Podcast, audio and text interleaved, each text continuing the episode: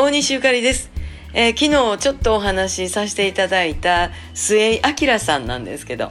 本をね、トラちゃんがもう2回ぐらい読んでんちゃうかっていうぐらい読んでるんですよって言うてる最新刊、末井明の100歳まで生きてどうするんですかっていうタイトルの本なんですけど、今日もちょっとした隙間にパパッと読んでると、あれもう半分っていう感じで読み進んでしまいます。面白いんです。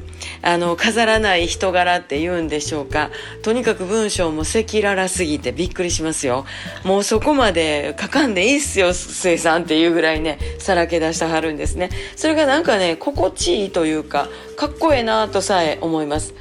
文脈も話してくれたはるみたいな感じで、分かりやすくて、で何回かね回想されて同じシーンが出てくるんですけれども、ああそうそうってね、柔らかくすり込まれていくようなそんな感じですね。ああ面白いな、飾らん人ってなんかいいよなってね思いながら、あそういえば私どっちかっていうと女同士っていうこともあるんで、奥さんの上倉よし子さん、カメラマンなんですけどね、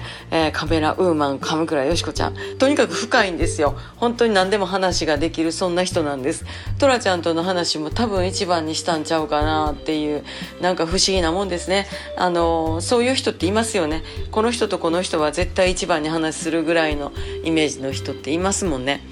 頻繁に会うこともないんですけれども、すぐに思い出す。あそうやってなんか知らんけど思い出す、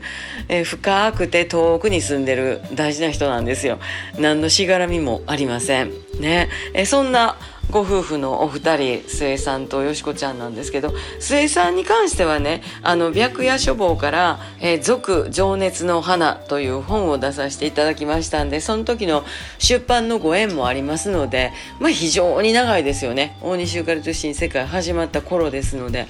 でも知り合ってるわけでもないので、余計にその書かれた本が面白いんですよ。人柄が見えてくると言いますか、ちょっと知り合いなんだけどその人のことなんかやたら知ってるみたいなねあとはペーソスというバンドにもいらっしゃいまして、そのバンドがまた最高です。これは見た人にしかわからないね。ペーソス、ね末井明さん、ペーソス、ね、最近やったらそうですね、原和夫さんが和子、末井明さんが明子で女装もされておられますけど、キーワードがたくさんありますんで、ぜひぜひググっていただいて、何かタイミングがあれば、皆さんもぜひ読んだり聞いたりしてみませんかっていう、そんな末井さんのお話でした。また明日、大西ゆかりでした。